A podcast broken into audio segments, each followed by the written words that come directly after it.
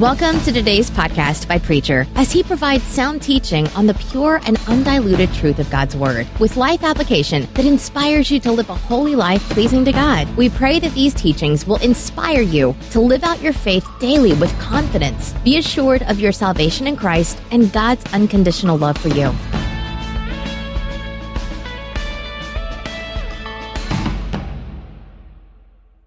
Our scripture reading this morning will be taken from the book of Luke, second chapter, beginning with the first verse. In those days, a decree went out from Caesar Augustus that all the world should be enrolled. This was the first enrollment when Quirinius was governor of Syria. And all went to be enrolled, each to his own city.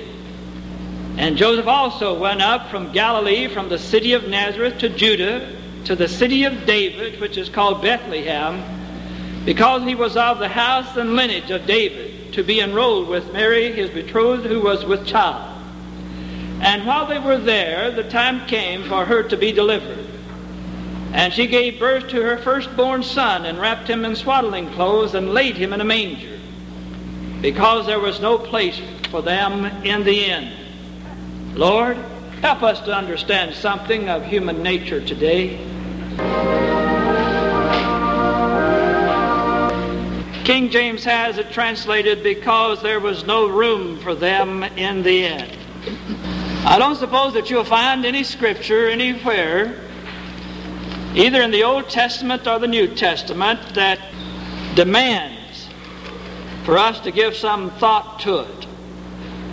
They're haunting words, uh, words that, that call for us to give not only thought, but to meditate on it and to contemplate about it. Uh, words that strangely have a pull at these hearts of ours. Thoughts that flood our heart and our soul, none are more tender than these words uh, provoke within our heart. And on the other hand, none are, to some extent, are sadder than these words uh, that uh, we have called to our attention. The hymn writer has been inspired by them. The poets have been inspired by them. Because of the strange pull that has for these hearts of ours.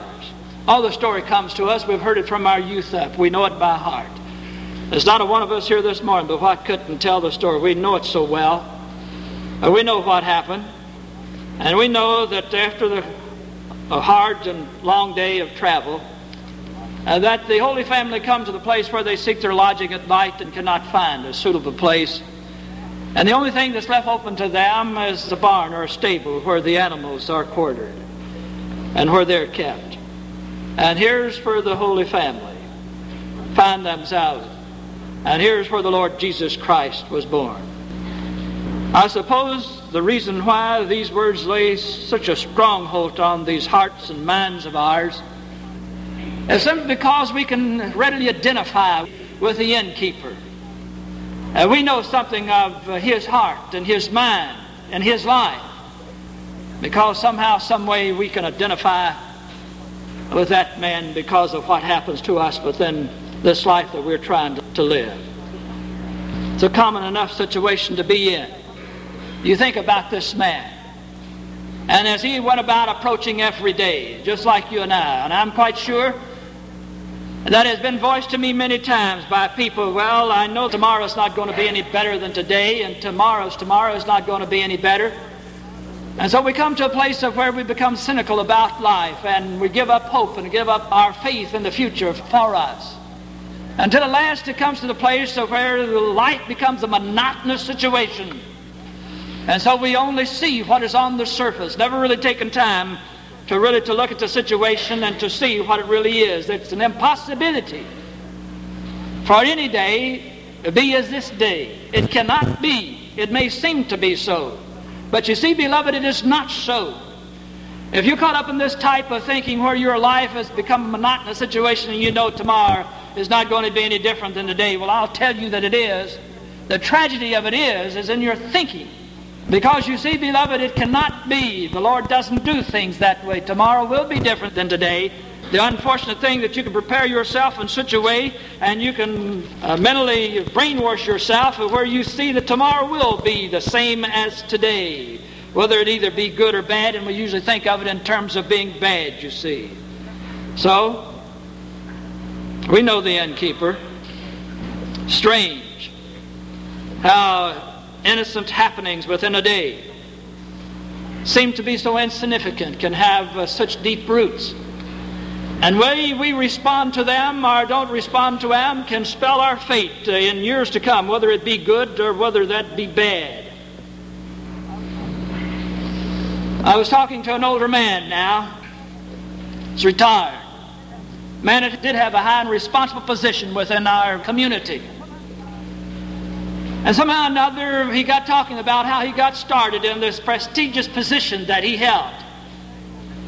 And he said, It's strange now as I look back on it how fate plays a part, but I want to tell him it wasn't fate, it was God. But nevertheless, he used the word fate. He says, When I was a young man, he says, I was quite ill and had to go to the hospital to be operated on. I was looking for a job and could not find any.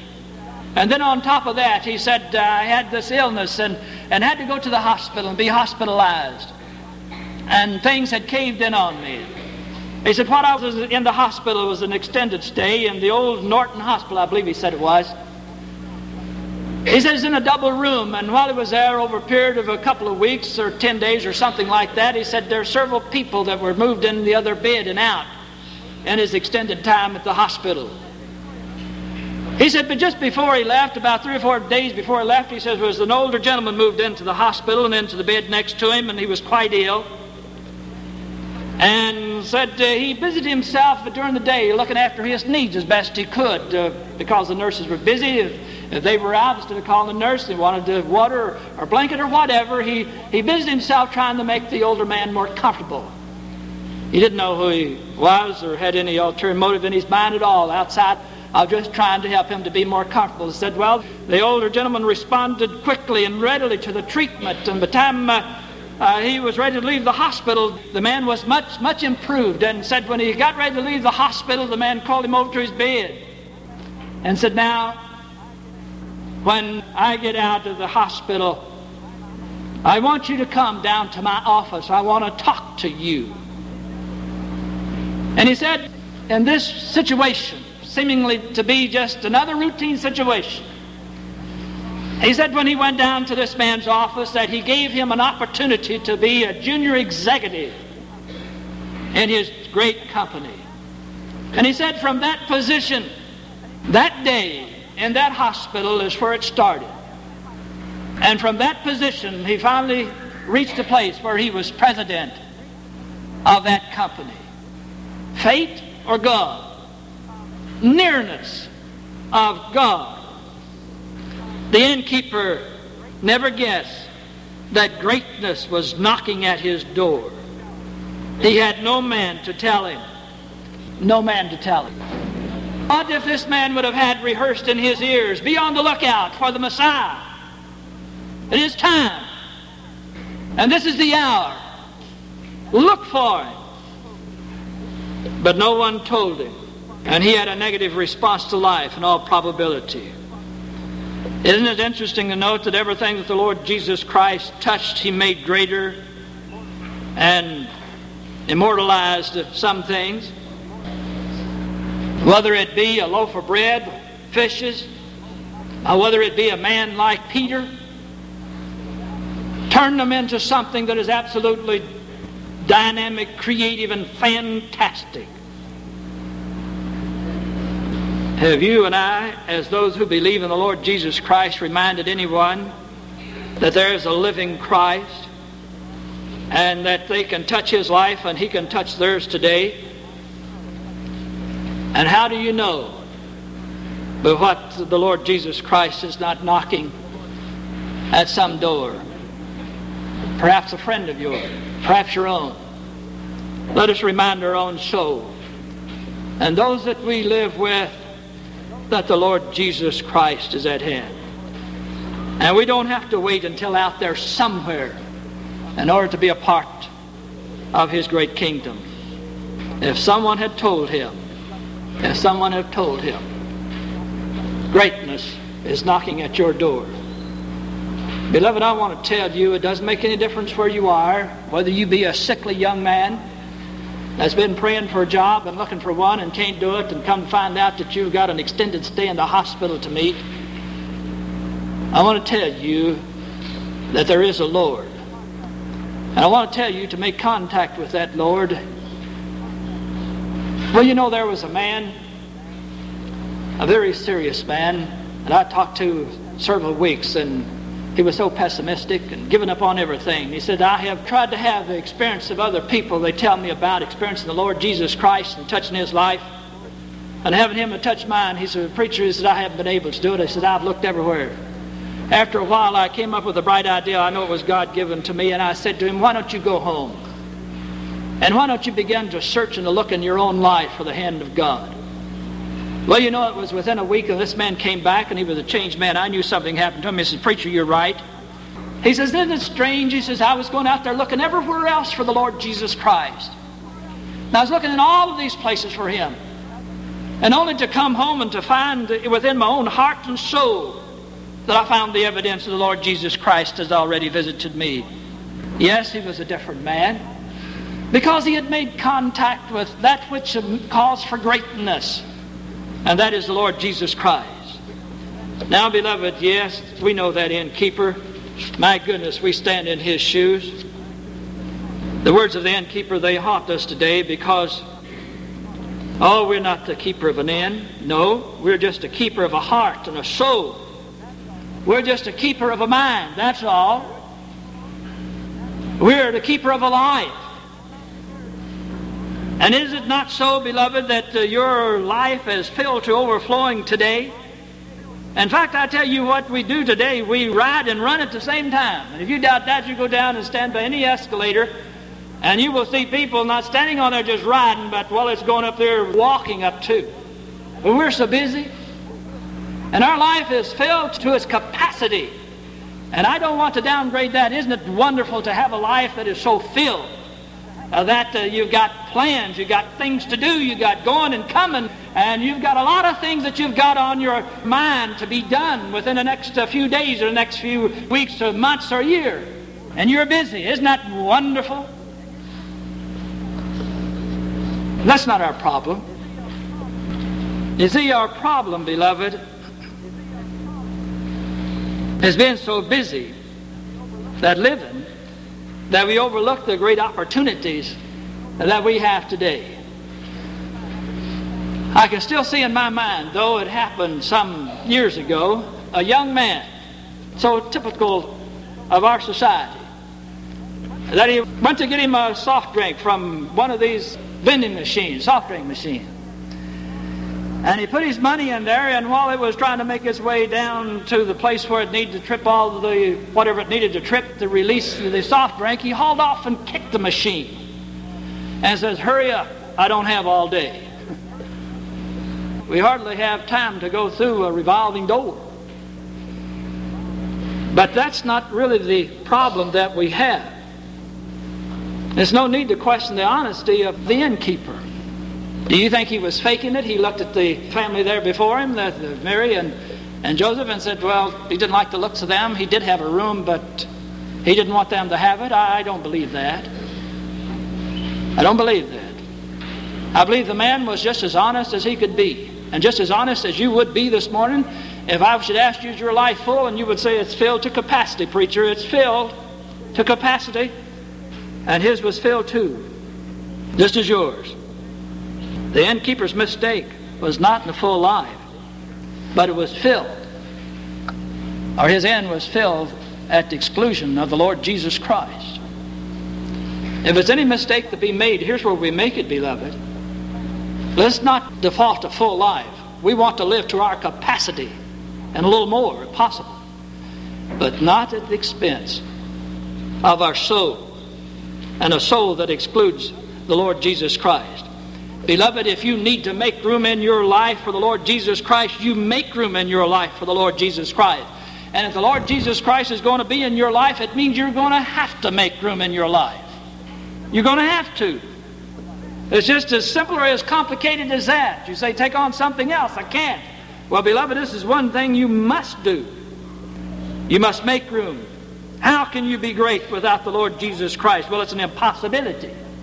And I don't care where you are and what you happen to be in or what age you happen to be at this time, but if you have the Lord Jesus Christ in your life, beloved, you are great and you even border on greatness in life.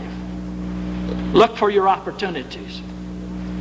Oh, there's many opportunities that will come to you to fulfill your life in a way that's unbelievable. Now, not until the day that you die and enter into this type of perfection of living, but there is that which is to be had today. The Lord's on your side, beloved, and He's looking for opportunities to express Himself to you and these routine days that you and I go through every day. It's unfortunate if we see them as days just heaped up on one another as sort of a monotonous situation. Would it not be better for us to wake in the morning and think in terms of what is it that God is going to reveal to me today? Where will He lead me? What will we do today together? Beloved, that is greatness. Signs of the nearness of the Lord Jesus Christ.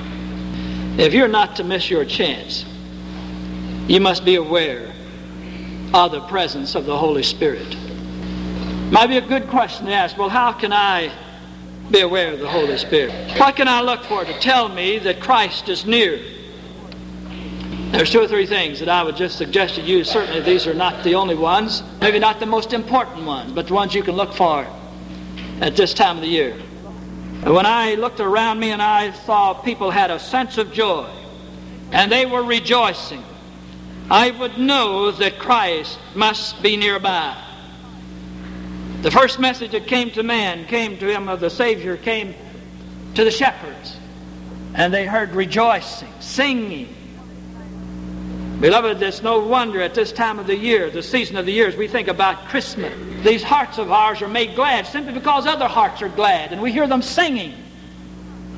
And these hearts of ours respond to it. Oh, it's beautiful. I would look for it. I would be in a position where I would be with these people.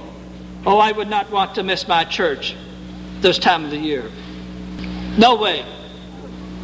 If I could only go to church two or three times during the year, I would do what many of our people do.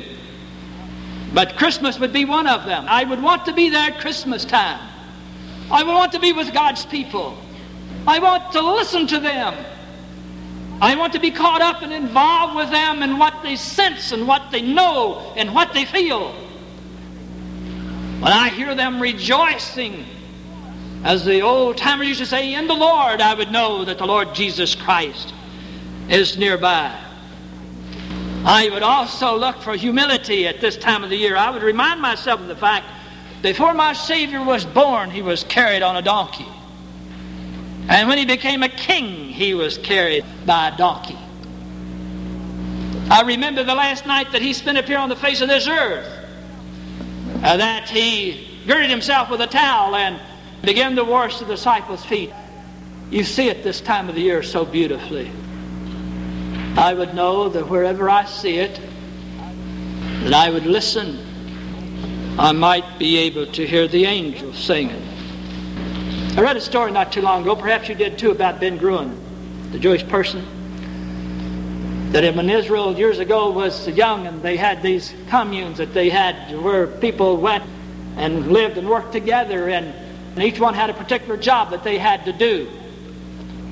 And so when he joined this group, uh, he had to have a job. This great statesman now had to have a job. And so he volunteered to feed the hogs.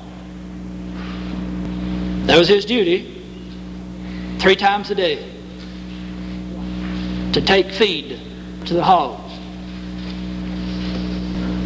Whenever I saw love expressed, whether it be in understanding, sympathy, forgiveness, or any other way, I would pause for a moment and listen for the angels. When your heart is moved to do something beautiful,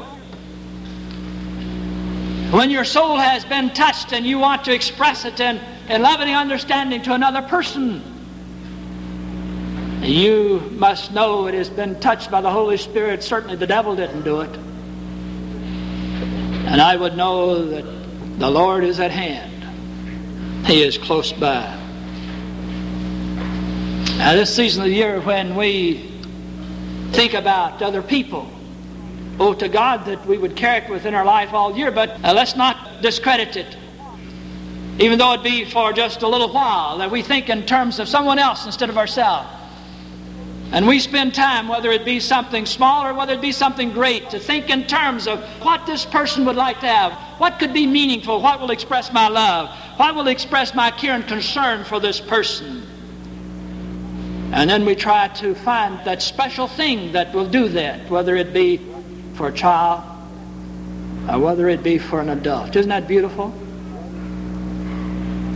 Isn't that beautiful?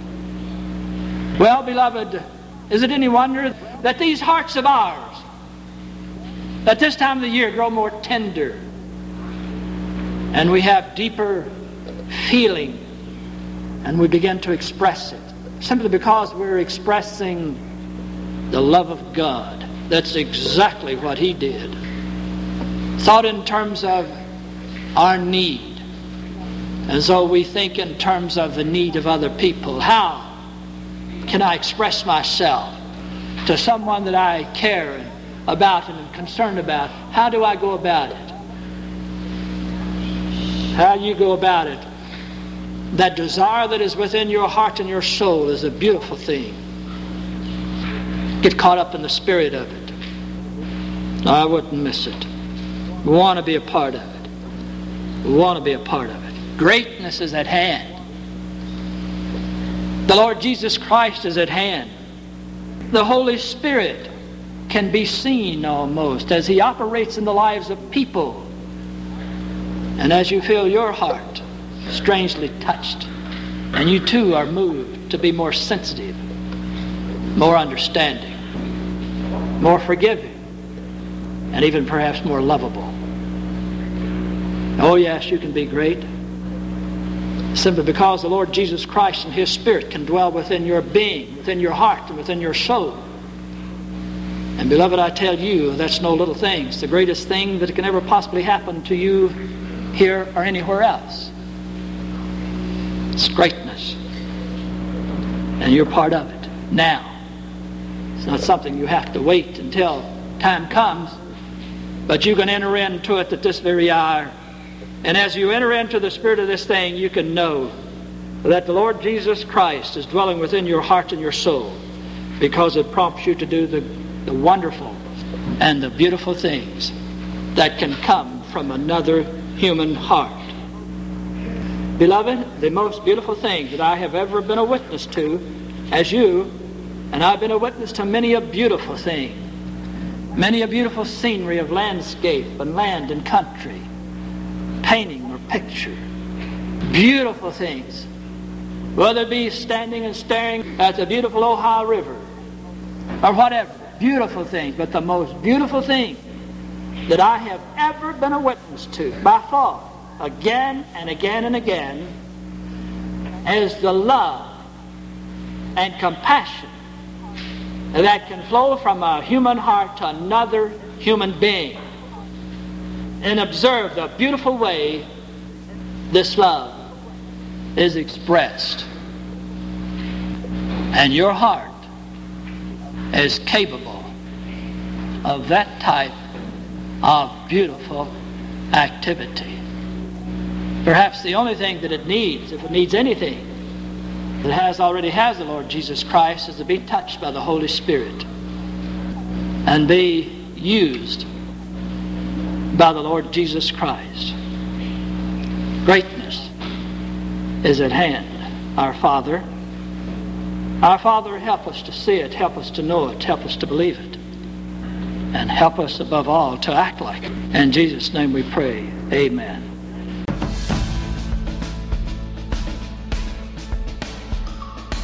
Thanks for listening. Hope you were blessed. We pray the Holy Spirit will make you a doer of His words, finishing the work He started and making you more like Christ for the transformation of this world and preparation for heaven.